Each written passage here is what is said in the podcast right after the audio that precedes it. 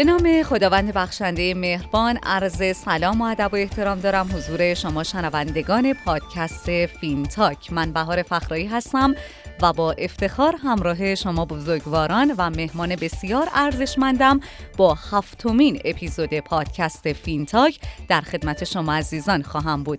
این برنامه با همکاری کارگزاری بانک صنعت و معدن انجمن مالی ایران و ماهنامه بورس برگزار میشه و امیدوارم این قسمت هم مثل قسمت های قبل مورد اقبال شما بزرگواران قرار بگیره.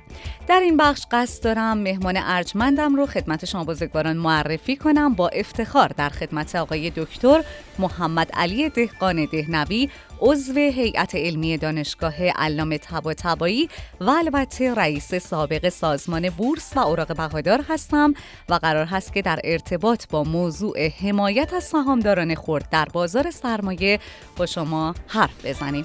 سلام می‌کنم به شما آقای دهقان دهنوی خیلی خوش آمدید. سلام علیکم من هم خدمت شما و شنوندگان برنامهتون عرض سلام و ادب دارم. امیدوارم گفتگوی خوبی داشته باشیم. امیدوارم متشکرم.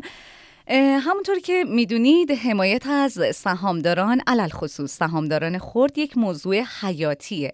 توسعه بازار سرمایه تا حد زیادی به اطمینان سرمایه گذاران به بازار بستگی داره و یکی از عوامل مؤثر در اطمینان سرمایه گذاران به بازار سرمایه حمایت هایی که از سرمایه گذاران حالا به وسیله دولت یا نهادهای دیگه صورت می‌گیره. ما امروز قرار هست در ارتباط با این موضوع صحبت کنیم. و در این برنامه ما سعی کردیم که با گفتگو در ارتباط با این موضوع در نهایت به یک نتیجه مطلوبی برسیم که امیدوارم برای شما بزرگواران هم مفید باشه. آقای دهقان دهنوی بریم سراغ سوالات.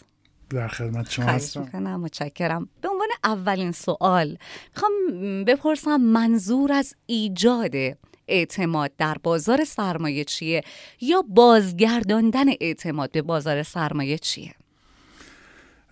بحث خیلی خوبی شروع کردیم. بحث اعتماد شاید توی یکی دو سال گذشته یکی از واجه های خیلی کلیدی کسانی هست که در مورد بازار سرمایه صحبت کردند به خصوص سیاسیون. یعنی دامنه توجهات به بازار سرمایه به نحوی گسترده شده که بسیاری از سیاسیون تو این حوزه اظهار نظر می‌کنن یا سعی می‌کنن در واقع با ارائه نظرات خودشون در رابطه با بازار سرمایه به نوعی به اولویت ها و دقدقه های ذهنی رای دهندگان پاسخ بدن.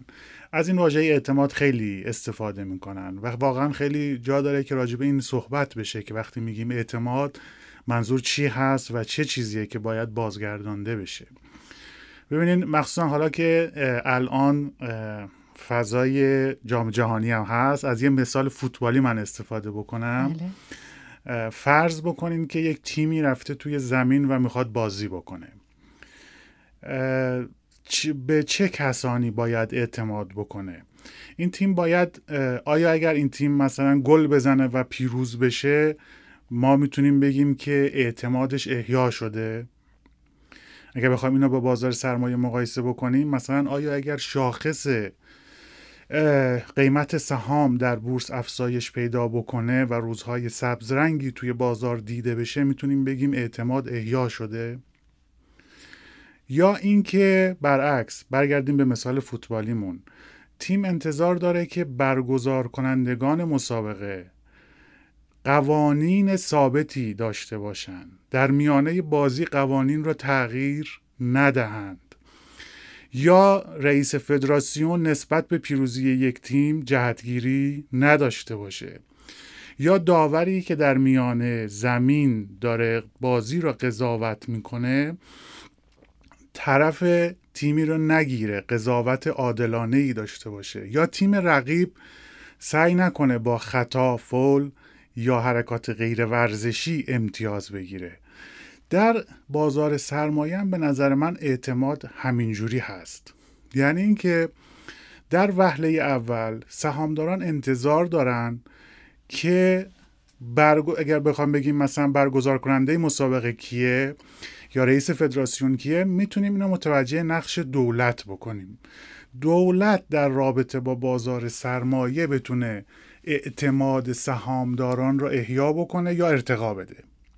دولت چی کار می‌تونه بکنه؟ دولت دو تا ارتباط با بازار سرمایه داره. از دو مسیر در واقع ارتباط می‌گیره با بازار سرمایه. یکیش از طریق سیاست گذاری اقتصادیه. سهامداران فعالین بازار انتظار دارند که دولت سیاست های اقتصادی مناسبی نسبت به بازار سرمایه اتخاذ و پیگیری بکنه. سیاست های ضد تولیدی ضد سرمایه گذاری سیاست هایی هستند که بازار سرمایه رو مختل می‌کنن. انتظار دارن که دولت قوانین و مقرراتی که خودش وضع کرده را بهش پایبند باشه. یک دفعه تغییرشون نده. این انتظاراتی هست که اعتماد در بازار را می‌سازه و همینطور دولت یه نقش دیگه ای داره و اون این هست که به واسطه ساختار دولتی شرکت ها در بورس بسیاری از شرکت ها کنترلشون در دست دولت یا دستگاه های اجرایی دولتی یا نهادهای عمومی هست که به نحوی مستقیم یا غیر مستقیم مدیران اونها هم توسط دولت تعیین میشه. انتظار دارن این مدیران هم رفتار منصفانه ای نسبت به سهامداران داشته باشند یا دستگاه های اجرایی که مدیران عامل اون شرکت ها رو تعیین می‌کنن از اونها خواسته هایی از اون مدیران عاملی که تعیین شدن خواسته هایی غیر از منافع سهامداران نداشته باشند یا دولت سعی نکنه برخی از اهداف سیاسی و سیاستی خودش را از طریق پایمال کردن منافع سهامداران خرد در شرکت های دولتی پیگیری بکنه. اینا چیزایی هست که سهامدارا انتظار دارن و اگر اینها انجام بشه اعتماد در این لایه شکل می‌گیره. بنابراین این میشه به نظر من لایه اولی که اعتماد رو می‌سازه. لایه دوم در رابطه با داور بازی هست.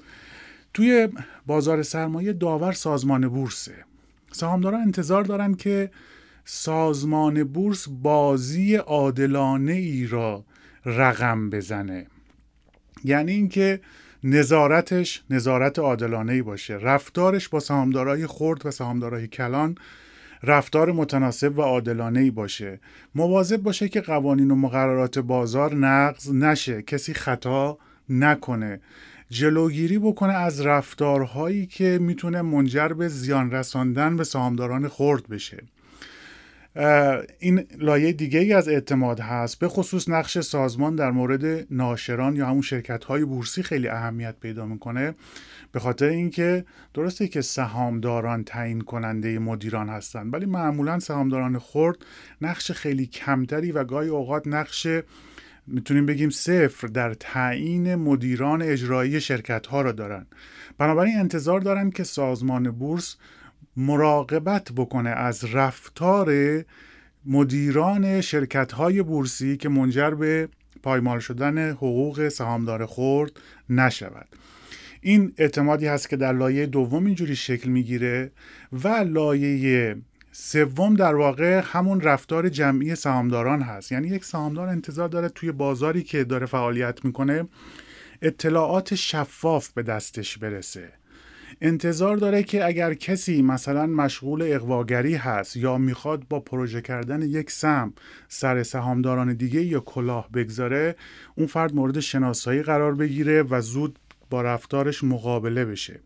یعنی سهامدار وقتی اعتماد می‌کنه که محیط عمل در بازار سرمایه یا محیط بازی بازار سرمایه توش رفتار جوانمردانه ای در جریان باشه. رفتار صحیح سهامداری در جریان باشه. این کار هاست که اعتماد رو می‌سازه. وگرنه خیلی از اوقات متاسفانه اون چیزی که در کلام سیاسیون دیده میشه یا تصوری که در ذهنشون وجود داره اینه که مثلا اگر شاخص بره بالا اعتماد احیا میشه. در حالی که به نظر من اصلا اینجوری نیست. رفتار شاخص یا بالا پایین شدن اون نیست که اعتماد رو می‌سازه. این رفتار هاست رفتار سیاست گذاری دولت رفتار دولت در تعیین مدیران شرکت های دولتی رفتار مدیران شرکت ها هم از دولتی و خصوصی نحوه نظارت سازمان بورس روی رفتار شرکت ها و نحوه رفتار سایر سهامداران توی بازار هست که می‌تونه زمینه تشکیل اعتماد ارتقایش رو ایجاد بکنه و اگر فکر می‌کنیم که این مخدوش شده با تقویت اینها می‌تونیم اعتماد رو احیا بکنیم. درسته. چقدر جامع و کامل توضیح دادین. اعتماد در بازار سرمایه رو و در واقع همون ثبات قوانین. آقای دکتر ما توی یه دوره ای حالا من خبرها رو که بررسی می‌کردم و خب خبرها رو که میخوندم می‌دیدم که هر روز یعنی شاید حتی در هفته بارها و بارها اتفاق میافتاد که قانونی وضع می‌شد و اون قانون دوباره برداشته بله. می‌شد و این باعث می‌شد که اعتماد سهامدارا در واقع از بین بره به بازار سرمایه یه دوره هم شاهد بودیم که به هر حال به خاطر وضعیتی که توی بورس اتفاق افتاد و خب خیلی از مردم سرمایه هاشون رو به بازار سرمایه آوردن و خب خیلی ها متضرر شدن و این اعتماده رو به کلی از دست دادیم یعنی می‌خوام از شما بپرسم که آیا متضرر شدنه باعث میشه که این اعتماد از بین بره یا حالا مجموعه ای از همه این چیزهایی که شما فرمودین به خاطر اینکه خب به هر حال مردم سرمایه زندگیشون رو میارن در بله. بازار سرمایه چی باعث میشه که این از بین میره اون عدم ثبات قوانینه بله. یا اینکه حالا اتفاق دیگه ای وجود داره؟ ببینین مردم توی بازار سرمایه هستن. بودن از گذشته اومدن. بعضی از سالها مثل سال 99 خیلی زیاد اومدن. سالهای بعد شاید کمتر اومدن. یه عده شاید متاسفانه ضرر کردن خارج شدن از این بازار. ولی به هر حال همیشه تعداد قابل توجهی فعال سهامدار توی این بازار وجود داره. که سعی می‌کنن از طریق حالا بعضیاشون حرفه‌ای هستن یعنی شغل اصلیشون معامله گری در بازار سرمایه هست. بعضیا نه به عنوان یکی از گزینه های سرمایه گذاری بهش نگاه می‌کنن و اینجا حضور دارن. همیشه هم امکان سود و ضرر وجود داره. یعنی مثلا درسته که ما در سال 99 یک افت شدید شاخص داشتیم و اونجا تقریبا همه دچار زیان شدن. هر کسی که توی سهام بود زیان قابل توجهی براش اتفاق افتاد. دوره های ریزشی دیگه هم در سابقه بازار سرمایه داشتیم. یعنی به حالا با شدت کمتر یا با همین مقدار شدت شاید به این مقدار نبوده ولی ریزش های قابل توجهی در سالهای گذشته هم داشتیم دوره های رونق هم داشتیم. به صورت فردی هم اگر نگاه بکنیم یک سهامدار وقتی وارد میشه ممکنه در حتی یک بازاری که بازار پر رونق باشه یک سهامدار به دلیل اشتباه تحلیل خودش سهمی رو بخره که توش ضرر بکنه. این کاملا امکان پذیره اینا هیچ کدومشون صرف این اتفاقات منجر به از بین رفتن اعتماد نمیشه. به نظر من. اون چیزی که باعث از بین رفتن اعتماد میشه اینه که رفتاری رو ببینند که قبلا جور دیگه ای قول داده شده بود یا جور دیگه ای بحث شده بود یا جور دیگه ای بیان شده بود. اون عامل اصلی ریزش اعتماد هست. ببینید من سعی کنم مثلا چند تا مثال خدمت شما بزنم. توی صنایعی که توی بورس حضور دارن. بله. این صنایعی که در بورس حضور دارن یعنی شرکت هایی که در واقع حضور دارن خیلیشون وابسته به انرژی هستند. شما اگر با اینها صحبت کنین یا با صاحب نظرانی که از بد و تاسیس این صنایع و توسعهشون درگیر کار این صنایع بودن یه نکته ای اشاره می‌کنن. میگن که ما یا بهتر بگم دولت از سرمایه گذاران این صنایع خواست که تکنولوژی هایی را انتخاب بکنند که مصرف گاز داشته باشه. یعنی یه موقعی در این کشور سیاست گذار اومده به صنایع گفته شما وقتی میرین تکنولوژی انتخاب می‌کنید مثلا برای ذوب آهن برای ساختن پتروشیمی برای صنایع دیگه که تولید انرژی نیاز دارن صنایعی را انتخاب بکنید یا روشی از تولید رو انتخاب بکنید که با مصرف گاز بتونید اون محصول رو تولید بکنید. چرا؟ چون ما ذخایر عظیم گاز داریم و این رو با قیمت مناسب در اختیار شما می‌ذاریم. سرمایه گذاری یه ویژگی داره. بهش میگیم برگشت ناپذیری. سرمایه گذار تا وقتی که پولش نقد دست خودش داره هر کاری می‌تونه باهاش بکنه. ولی به محض اینکه تبدیلش کرد به ماشینالات داخل یه سوله قرار داد شد کارخونه دیگه قابل تبدیل به پول نقد نیست. اگرم باشه با کسر خیلی بالاست. دیگه به اون ارزش پول نقدی قبلی رو نمی‌تونه بگیره.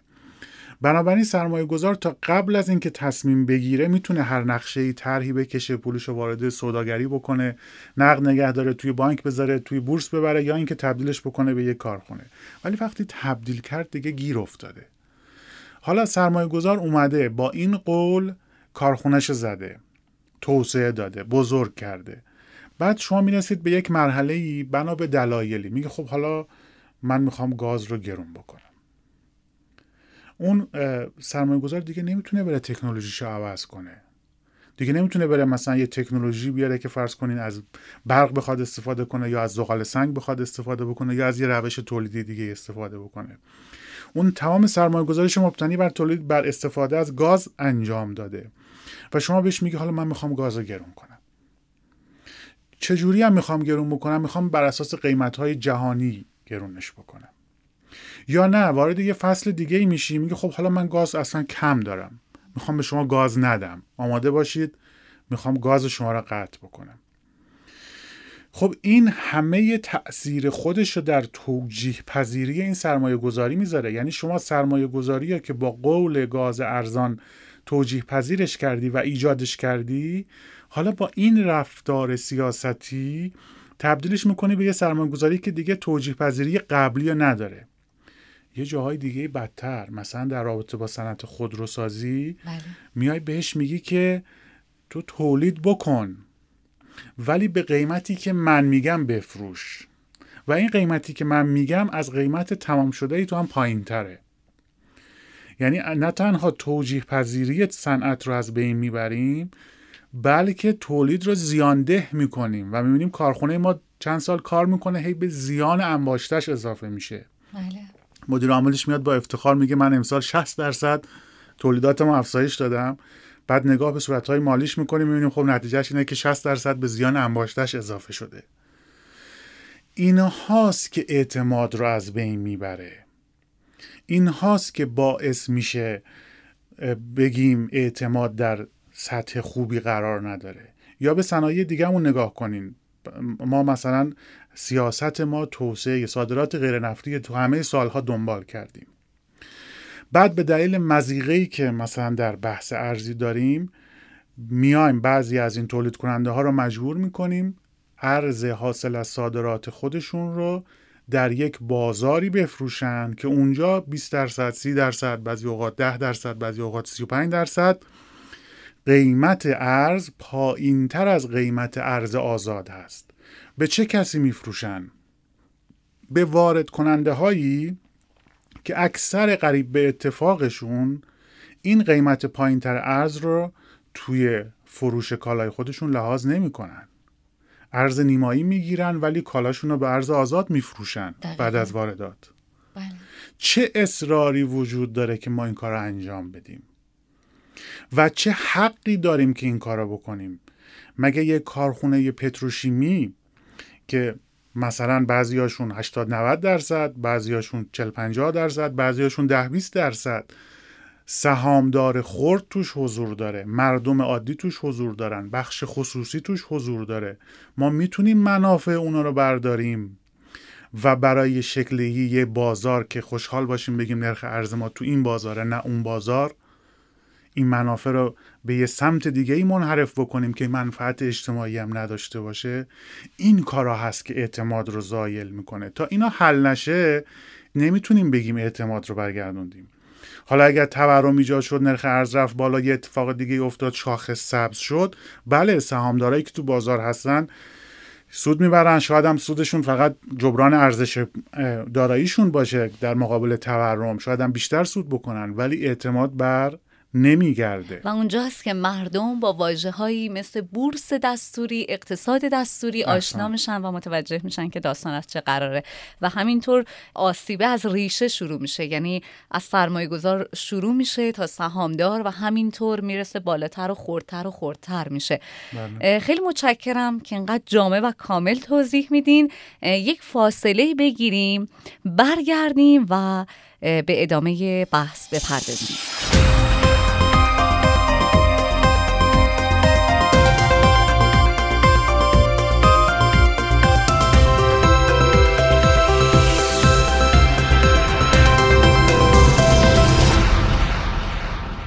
شما شنونده هفتمین اپیزود پادکست فینتاک هستید و من در حال گفتگو با جناب آقای دکتر محمد علی دهقان دهنوی عضو هیئت علمی دانشگاه علامه طباطبایی و رئیس سابق سازمان بورس و اوراق بهادار هستم و موضوع بحثمون هم حمایت از سرمایه‌داران خرد در بازار سرمایه است. خیلی خوب پیش رفتیم. آقای دکتر حالا در ارتباط با اعتماد در بازار سرمایه صحبت کردیم. یه مقدارم در ارتباط با حمایت از سهامداران صحبت کنیم. شما فکر می‌کنید که نقش نهاد ناظر در حمایت از سرمایه گذاران چیه؟ ببینین نهاد ناظر وقتی راجبش صحبت می‌کنیم باز از مثال فوتبالی صحبت کنیم میگیم داور. هیچ کس از داور انتظار نداره و تازه اگه داور چنین کاری بکنه تخلفه که مثلا داور توی بازی بره به یکی از تیم‌ها کمک کنه. مثلا دوتا پاسم به یکی از تیم‌ها بده یا یه موقعیت گل برای یکی از تیم‌ها جور بکنه. داور اون وسط وایساده و حتی سعی می‌کنه که در جریان بازی در مسیر حرکت بازیکنها هم قرار نگیره تا اونا بتونن بازی درستشون رو انجام بدن. نقش کلاسیک نهاد ناظر در بازار سرمایه ما که همون سازمان بورس هست هم همینه. یعنی هیچ کس انتظار نداره و اصلا درستم نیست که سازمان بورس از یک سهم خاص حمایت بکنه. یا مثلا حالا بعضی اوقات فعالین بازار شک می‌کنن میگن میگن مثلا سازمان بورس تلاش می‌کنه که با حمایت از بعضی از سهمهای شاخص ساز شاخص رو بالاتر ببره یا سبز بکنه بازار رو. این هم پذیرفتنی نیست و واقعا هم من خودم در مدتی که سازمان بورس بودم هیچ موقع نه من چنین چیزی از همکارانم خواستم و نه چنین چیزی احساس کردم که در سازمان بخواد دنبال بشه. پس چی باقی میمونه؟ اگر بگیم سازمان یک نهاد ناظر هست و صرفا باید دقت بکنه که قواعد بازار به درستی اجرا بشه تخلف در بازار نباشه کسی برخلاف قوانین و مقررات و قواعد عمل نکنه دیگه واژه حمایت برای چی باقی میمونه؟ یکم باید اینا بیشتر واردش بشیم و بازش بکنیم مثل همون اعتماد که من صحبت کردم چی هست زمینش این هم همچین فضایی داره. ببینین ما در یک کشور در حال توسعه هستیم که ویژگی کشورهای در حال توسعه این هست که اقتصادشون به اندازه یک کشور توسعه یافته ثبات نداره به اون اضافه بکنید که ما یک کشور در حال توسعه هستیم که محدودیت ها، دشمنی ها و تحریم های بیرونی هم علیه ما زیاد اعمال میشه. بنابراین اقتصاد ما حتی بیش از یک اقتصاد در حال توسعه معمولی هم دچار بیثباتی هست. نرخ ارز حرکت های عجیب غریب یک دفعی.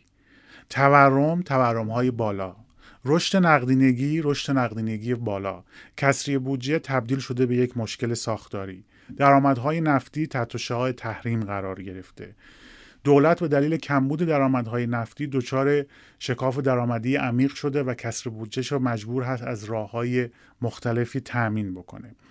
همه این عوامل بیثباتی زیادی به بازار سرمایه ما تحمیل می‌کنن پس الان نهاد ناظر که سازمان بورس هست مواجه هست با یک بازاری که علاوه بر اینکه باید اون قوانین و مقررات و قواعد توش به درستی رعایت بشه متغیرهای بیرون بازار سرمایه حجم بالایی از نااطمینانی و بیثباتی به این بازار تزریق می‌کنن. اینا تا اینجا داشته باشیم. از یه نگاه دیگه هم بهش می‌خوام نگاه کنم. بعد این دوتا رو بذاریم کنار هم و بگیم حالا سازمان برای این کار باید چه عملی انجام بده. روی کرده دیگه که می‌تونیم بهش نگاه بکنیم این هست که کشور ما برای رفتن به سمت توسعه به چه چیزی نیاز داره. مشکل اقتصاد ما کجاست؟ این مثال توی همین بحث قبلی الان من عرض کردم مثلا تورم رشد بیرویه نقدینگی کمبود رشد اقتصادی نرخ ارز متلاطم. آیا اینا مشکلات اقتصادی ما هستند بله اینا هستند ولی اینا علت نیستن. اینا همه معلول شرایطی هستند که اقتصاد رو به پیش برده. اون متغیر اصلی که ما به عنوان مشکل باید بهش نگاه کنیم کجاست؟ اون به نظر من سرمایه گذاریه در کشور ما سرمایه گذاری دچار ضعف شده. ما همه مشکلاتمون رو باید اونجا بهش نگاه بکنیم. خب آقای دکتر همه اینهایی که فرمودین باعث میشه که به قول خودتون سرمایه گذار دیگه اون اعتماد رو نداشته باشه که یا به حمایت نیاز داشته باشه. می‌خوام به بگم که به همونجا بله. برسم. ببینین ما بالغ بر ده ساله که رشد سرمایه گذاری ناخالصمون منفیه. یعنی هر سال کمتر از سال قبل سرمایه گذاری می‌کنیم. سرمایه گذاری ناخالص یعنی استهلاک ازش کم نشده. چون وقتی ما سرمایه گذاری می‌کنیم همزمان موجودی ماشینالات و ساختمان ها دارن مستحلک میشن دیگه. اگر کم بکنیم میشه خالص. توی سه سال گذشته سرمایه گذاری ناخالصی که انجام شده هم نسبت به سالهای قبلش کمتر بوده. و هم متاسفانه از استهلاک هم کمتر شده. یعنی اگر خالصش حساب بکنیم منفی میشه. دیگه رشدش منفی نیست خودش منفی میشه. سرمایه گذاری خالص منفی یعنی اینکه موجودی سرمایه در حال کاهش است. اصطلاح بازاریش حتما شنیدین دیگه. تو بازار مثلا اگر بگم فلان تاجر داره از مایه می‌خوره. بله. معنیش اینه که این مثلا درآمد نداره دیگه داره سرمایهش رو مصرف می‌کنه و همه میگن وای وای این دیگه وضعش خرابه احتمالا ورشکست میشه. در مورد کشورها هم همینه. کشوری که سرمایه گذاری خالصش منفی باشه معنیش اینه که موجودی سرمایهش در حال کاهشه. کاهش موجودی سرمایه یعنی کشور ممکنه به دام فقر بیفته. بعد از اینکه کشوری در دام فقر بیفته خروج از اون براش به راحتی امکان پذیر نیست. پس اینجا یه خطر بزرگ اقتصاد ما را تهدید می‌کنه. اگر ما بخوایم اقتصادمون هم درست بشه باید سرمایه گذاری تقویت بکنیم. سرمایه گذاری کجا تقویت میشه؟ شفافترین کاملترین بازار ما بازار سرمایه است. بهترین شرکت های ما توی بازار سرمایه هستن. بزرگترین شرکت های ما تو بازار سرمایه هستن. اگر بخوایم سرمایه گذاری تقویت بکنیم این باید در بازار سرمایه اتفاق بیفته. اینجاست که بنیاد سرمایه گذاری توی کشور می‌تونه شکل بگیره و تقویت بشه. پس یکی اون بحث تلاطم ها و بیثباتی ها را داریم. یکیش نیاز به تقویت سرمایه گذاری. این دوتا را که می‌ذاریم کنار همدیگه یک نقش جدیدی برای نهاد ناظر سازمان بورس در بازار سرمایه ایران ایجاد میشه. سازمان بورس نمی‌تونه در ایران بگه من صرفا مراقب قواعد بازی هستم و کاری به مسائل بیرون از بازار سرمایه ندارم. برعکس باید بیاد یک نقش حمایتی برای کلیت بازار سرمایه برای خودش تعریف بکنه. سازمان بورس هیچ وقت و هیچگاه نباید جوری رفتار بکنه که تلقی از این بشه که نسبت به یک سهم خاص داره نقش حمایتی ایفا می‌کنه. بلکه باید همیشه خودش رو به عنوان حامی کل بازار سرمایه نشون بده. و نقش ایفا بکنه. این نقش ایفا کردن چجوری اتفاق میفته؟ یا این حمایت چجوری اتفاق میفته؟ به این شکل اتفاق میفته که بتونه از ابزارهای خودش ابزارهای رسمی و غیر رسمی خودش استفاده بکنه تا محیط فعالیت شرکت ها را از ازش حمایت بکنه و هموار بکنه. راجع به این ابزارها هم حرف بزنیم. این ابزارها چی هستن؟ بله. ببینین رسمی هاش رو صحبت بکنیم. سازمان بورس ناظر بر شرکت های بورسیه. وقتی یه شرکت میاد وارد بازار سرمایه میشه از لحاظ موجودیت خودش مثل یک نوزاد تازه متولد شده است که از یک دنیای کوچیک به یک دنیای بزرگ وارد شده. شرکت ها وقتی میان تو بازار سرمایه میان توی بورس یا فرابورس نمادشون میره روی تابلو دنیای جدیدی براشون ایجاد میشه. امکان تأمین مالی براشون فراهم میشه. امکان افزایش سرمایه و فروش سهام به مردم براشون فراهم میشه. ارزش سهامشون یک ارزش به اصطلاح روی تابلو میشه و قابل وسیقه میشه. می‌تونن سهامشون رو پیش بانک های جاهای دیگه وسیقه بذارن و تحصیلات دریافت بکنن. می‌تونن بدهی بیشتری برای خودشون ایجاد کنن با اهرم بدهی بالاتر سود بیشتری به سهامداراشون برسونن. بانک ها به شرکت های بورسی اعتماد بیشتری می‌کنن. حاضرن تحصیلات بیشتری بهشون پرداخت بکنن. در جاهای دیگه هم به همین ترتیب امتیازات و امکانات زیادی براشون فراهم میشه. همه این امتیازات و امکانات را به واسطه حضور در بورس پیدا می‌کنن. چرا شرکت ها حاضر هستند وارد بورس بشن؟ مثلا 10 درصد یا 20 درصد سهامشون رو توی ارز اولیه به قیمت پایین تر از قیمت ارزش گذاری شده به مردم بفروشن. چون همه این مزایای اینا را به دست بله. میارن. خب سازمان بورس این ابزار در اختیار داره. تداوم حضور یک شرکت در بازار سرمایه منوط به اینه که سازمان بورس از رفتار اون شرکت اطمینان کافی داشته باشه و اجازه نده که اون شرکت با رفتار خودش حقوق سهامداران را از بین ببره یا منحرف بکنه یا ضایع بکنه. پس می‌تونه از طریق نظارت بر ناشران بخشی از این کارش انجام بده. سازمان بورس باید از مدیران شرکت های بورسی اصطلاحا در واقع مطالبه بکنه ازشون حساب کشی بکنه. که شما چجوری داری حقوق سهامدارات رو رعایت می‌کنی؟ فلان رفتار رو که انجام دادی فلان کار کردی اینجا اگه محصولتو به این قیمت فروختی یا فلان سیاست دولت رو اگه اجرا کردی منافع سهامدار رعایت درش دیدی یا ندیدی؟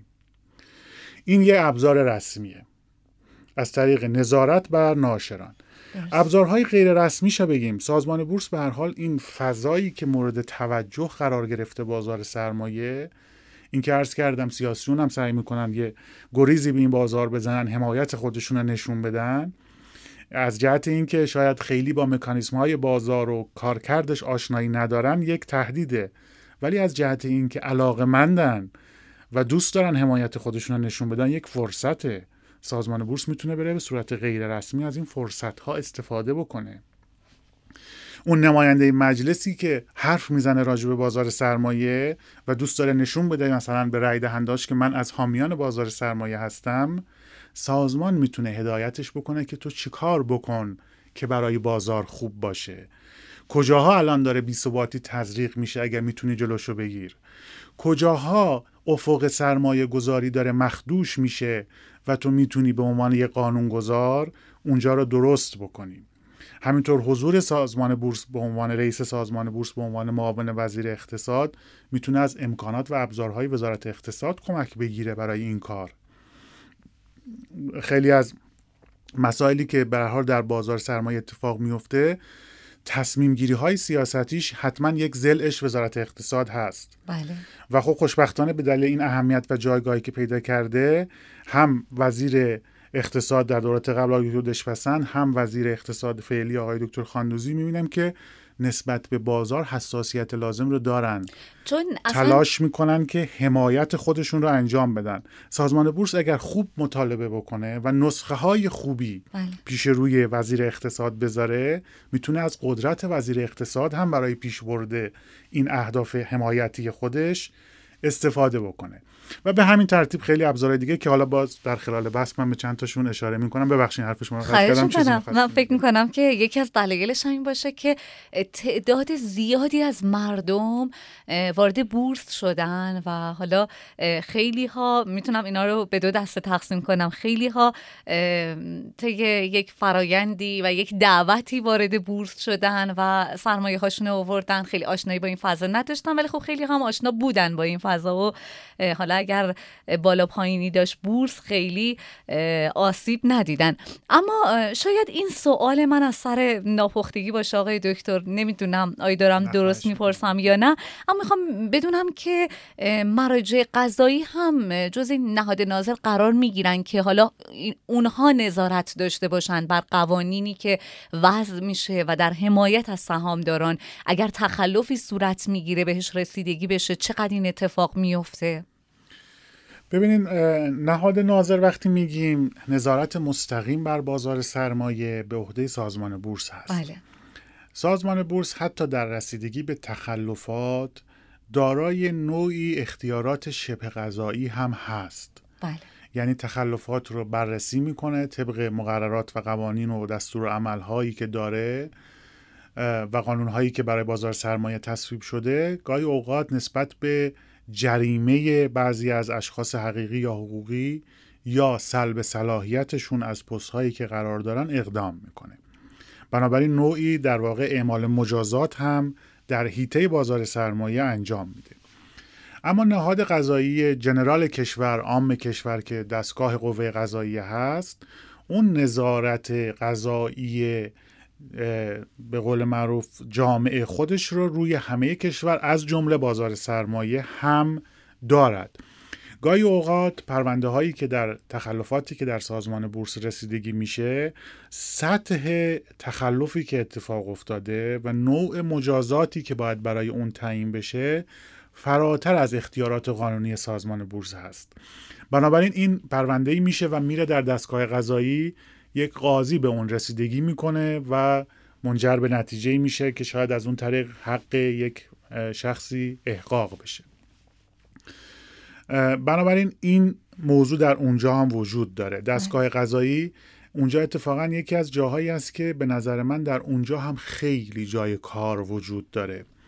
یکی از مشکلاتی که ملاحظه می‌شد و من خودم در زمانی که سازمان بورس بودم بله. همکاران حقوقی ما اینا زیاد گلایه داشتن و منتقل می‌کردن. این بود که بعضا تخلفاتی که اتفاق میفته سازمان وقت می‌ذاره براش جستجو می‌کنه تحقیق می‌کنه پرونده تشکیل میده. وقتی میره در دستگاه قضایی مورد توجه قرار نمی‌گیره. یا اون جرم اثبات نمیشه یا مجازاتی براش تعیین میشه که هیچ تناسبی با اون تخلف نداره.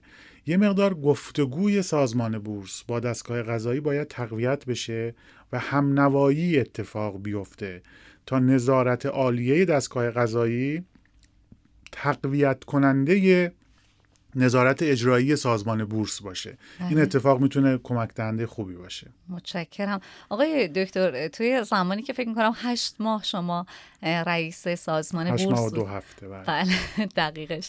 می‌خوام بدونم که توی این مدت آیا بررسی کردین؟ حالا از تجربیات موفق کشورهای دیگه استفاده کنید. مثلا اینکه کشورهای مختلف برای حمایت از سرمایه گذاراشون در بازارهاشون و خب در بورسشون چه کارهایی انجام میدن؟ آیا به نتایجی رسیدین؟ بله ببینید سازمان بورس یک مرکز پژوهش داره که اونجا همکاران علمی سازمان نشستن و مرتبا موضوعاتی که بهشون ارجاع میشه در حال تحقیق و پژوهش راجبش هستن. من یک کمیته مشاوران هم از دانشگاه های کشور شکل دادم و موقع اضافه کردم به اون ساختار علمیمون که اونها هم بیان کمک بکنن در کار پژوهش. و همیشه از سایر منابعی هم که وجود داشت استفاده می‌کردیم برای اینکه راه های بهتری پیدا بکنیم برای حمایت از حقوق سهامداران. یکی از مسیرهایی که می‌تونه خیلی کمک دهنده باشه برای همین موضوع حمایت از حقوق سهامداران علاوه بر مکانیسم هایی که توی بازار هست. ببینیم مثلا چند تایی که هست خدمت شما عرض بکنم مثلا دو تا صندوق وجود داره در ساختار بازار سرمایه و ارکانش تحت عنوان صندوق توسعه بازار و صندوق تثبیت بازار. دو تا صندوقی که منابع مالی حالا یکیشون منابع مالی بیشتر کارگزارا توش جمع میشه. یکی دیگه منابع مالی که از سمت دولت صندوق توسعه ملی و خود سازمان بورس تامین شده تو صندوق تثبیت. و کار اینها به نوعی حمایت از بازار در راستای حمایت از سهامداران خورده بله. ما راجع به اونا خیلی بحث داشتیم خیلی بررسی داشتیم. و واقعا این یک اشکال بود که مورد انتقاد فعالین بازار هم قرار می گرفت. اینکه این صندوق ها بعضا خرید و فروش سهامی که می‌کردن از لحاظ بعضی از فعالین بازار عادلانه نبود. یعنی مثلا می‌گفتن چرا این صندوق فقط سهام خاصی رو می‌خره در حالی که البته گزارش هایی که مدیران این صندوق ها می‌دادن نشون می‌داد که واقعا هم اینجوری نیست. یعنی طیف متنوعتری از سهام رو اینا خریداری می‌کنن نسبت به اون تلقی که بیرون وجود داره. ولی با این حال من به این چه رسیدم که حتی اگر طیف متنوعی از سهام هم خرید و فروش می‌کنن خیلی مناسب نیست. نباید ما صندوق حمایتی داشته باشیم که به نوعی مستقیم یا غیر مستقیم سازمان در اداره و نظارت بر اون نقش داشته باشه. و اون صندوق در خرید و فروش سهم وارد بشه. برنامه که من دوستان خواسته بودم این بود که این صندوق رو ببرین به سمتی که بشه صندوق صندوق های بازارگردانی. یعنی صندوق بازارگردانی تشخیص بده که در چه قیمتی از سهمش می‌خواد حمایت بکنه. ولی اگر منابع کافی نداره منابعش رو بیاد از صندوق تثبیت یا صندوق توسعه قرض بگیره. و اگر منابع مازادی داره می‌تونه با یه نرخی قرض بده به صندوق. به نوعی در واقع مثل بازار بین بانکی که بین بانک ها کار تسهیل منابع رو انجام میده این صندوق های ما هم بیان یک جور بازار بین بانکی بین صندوق های بازارگردانی ایجاد کنن. برنامه ما این بود. حالا دیگه به دوره مدیریت ما قد نداد و این دنبال نشد. این کارایی بود که می‌خواستیم برای اصلاح ابزارهای موجود انجام بدیم. یکی دیگه از ابزارهایی که من خیلی از اول که وارد سازمان شدم جزو برنامه هایی بود که به شورای عالی بورس ارائه دادم و دلم می‌خواست انجام بدم و شاید یکی از حسرت های منه که به نتیجه نرسید تشکیل کانون سهامداران خرد بود. که توی حالا موقع من صحبت هایی هم که با فعالین بازار داشتم قولش رو داده بودم که من اینو انجام میدم. حتی ما خبرهاش هم کار کردیم و خوندیم و بله. اتفاق نیفتاد. انجامش هم شاید ما تا اونجایی که می‌تونستیم انجام دادیم. یعنی دستور عملش رو نوشتیم اساسنامهش رو تهیه کردیم توی جلسه هیئت مدیره فکر کنم آخرین جلسه هیئت مدیره همین بود موضوع. بله. یعنی چون من اصرار با اینکه می‌دونستم که مثلا برنامه تغییر و تحول ریاست وجود داره و دوره من با ریاست ما تحویل بدم ولی گفتم این موضوع رو حتما بیارید تو این جلسه که ما اینو جمعبندی بکنیم. چند ساعت هم وقت گذاشتیم موادش رو بالا پایین کردیم یه جاهایش رو اصلاح کردیم و جمعبندی رو مصوبش کردیم. منتها خب دیگه دوره من ادامه پیدا نکرد که اینا اجراش بکنم مصمم بودم که اینو حتما اجراش بکنم. به نظر من سهامدارای خرد یک تریبون رسمی ندارن. این خیلی بده. شاید توی بازارهای سرمایه کشورهای دیگه جاهایی که مردم خیلی به صورت مستقیم توی بازار حضور پیدا نمی‌کنن یا سهامداران خرد اقلیت هستن این جایگاه نداشته باشه. ولی توی کشور ما وقتی که مثلا ده 20 میلیون نفر فعال واقعی بازار سرمایه هستن اشخاص حقیقی با پورتفوی حالا کوچیک و بزرگ. و 40 50 میلیون نفر کد سهامداری داریم. با سهام عدالت مثلا نزدیک 60 میلیون نفر کد سهامداری داریم. توی چنین جایی حتما سهامدار خورد تریبون رسمی می‌خواد. یک تشکیلاتی می‌خواد که صدای اون سهامدار خورد رو بتونه به مقامات بالا برسونه صدا رو متمرکز و منتقل بکنه. به این احتیاج داریم. حتما من همیشه طرفدار این هستم و هر کاری از دستم بر بیاد انجام میدم. هر جا لازمه صحبت می‌کنم که این اتفاق بیفته. حداقل اگر نتونستیم اون موقع اجراش بکنیم الان کمک بکنیم به شکل گرفتنش. و اتفاقا به اعتقاد من وجود چنین کانونی یکی از همون ابزارهای غیر رسمی سازمان بورس برای حمایت از بازار خواهد شد. بله. گاهی اوقات شاید رئیس سازمان بورس چون معاون وزیره نتونه همه حرفاشو حتی به وزیر اقتصاد بزنه درست. نتونه مخالفت خودش رو با مثلا وزارت سمت یا وزارت کار علنی ابراز بکنه ولی کانون سهامداران خورد دیگه به جای وابسته نیست اون می‌تونه حرف حق سهامداران رو با صدای خیلی بلندی داد بزنه و تعداد زیادی سهامداران پشتیبانش باشن بتونه تبدیل بشه به یکی از ابزارهای قدرت برای حمایت از بازار و توسعه بازار سرمایه. بله دقیقا. وقتی در ارتباط با حمایت از سرمایه گذاران خرد صحبت می کنیم قطعا به کانونی یا فضایی احتیاج هست که اونها هم بتونن صدای خودشون رو به مسئولین بازار برسونن. آقای دکتر من خیلی از شما تشکر می‌کنم. خیلی کامل و جامع همه سوالات رو پاسخ دادید. خیلی موضوع هم عمومیت داشت و فکر می‌کنم خیلی برای شنونده های ما جذاب باشه. تشکر می‌کنم از شما و همچنین متشکرم از همه شما بزرگوارانی که تا این لحظه با قسمت هفتم پادکست فینتاک همراه بودید. همونطور که می‌دونید این برنامه با همکاری کارگزاری بانک صنعت و معدن انجمن مالی ایران و ماهنامه بورس برگزار شده و امیدوارم که این قسمت مورد توجه شما عزیزان قرار گرفته باشه. شما می‌تونید از طریق Castbox ما رو بشنوید. حالا در ارتباط با کانون سهامداران آقای دکتر صحبت کردن. از اون جهت هم که time ما یه مقدار زیاد شد ما ترجیح میدیم که در قسمت هشتم در ارتباط با کانون سهامداران صحبت کنیم که حالا خیلی هم این پادکست طولانی نباشه. باز هم تشکر که با ما همراه بودین. متشکرم آقای دکتر. خواهش می‌کنم. منم از شما و شنوندگانتون متشکرم. تشکر و خدا نگهدار.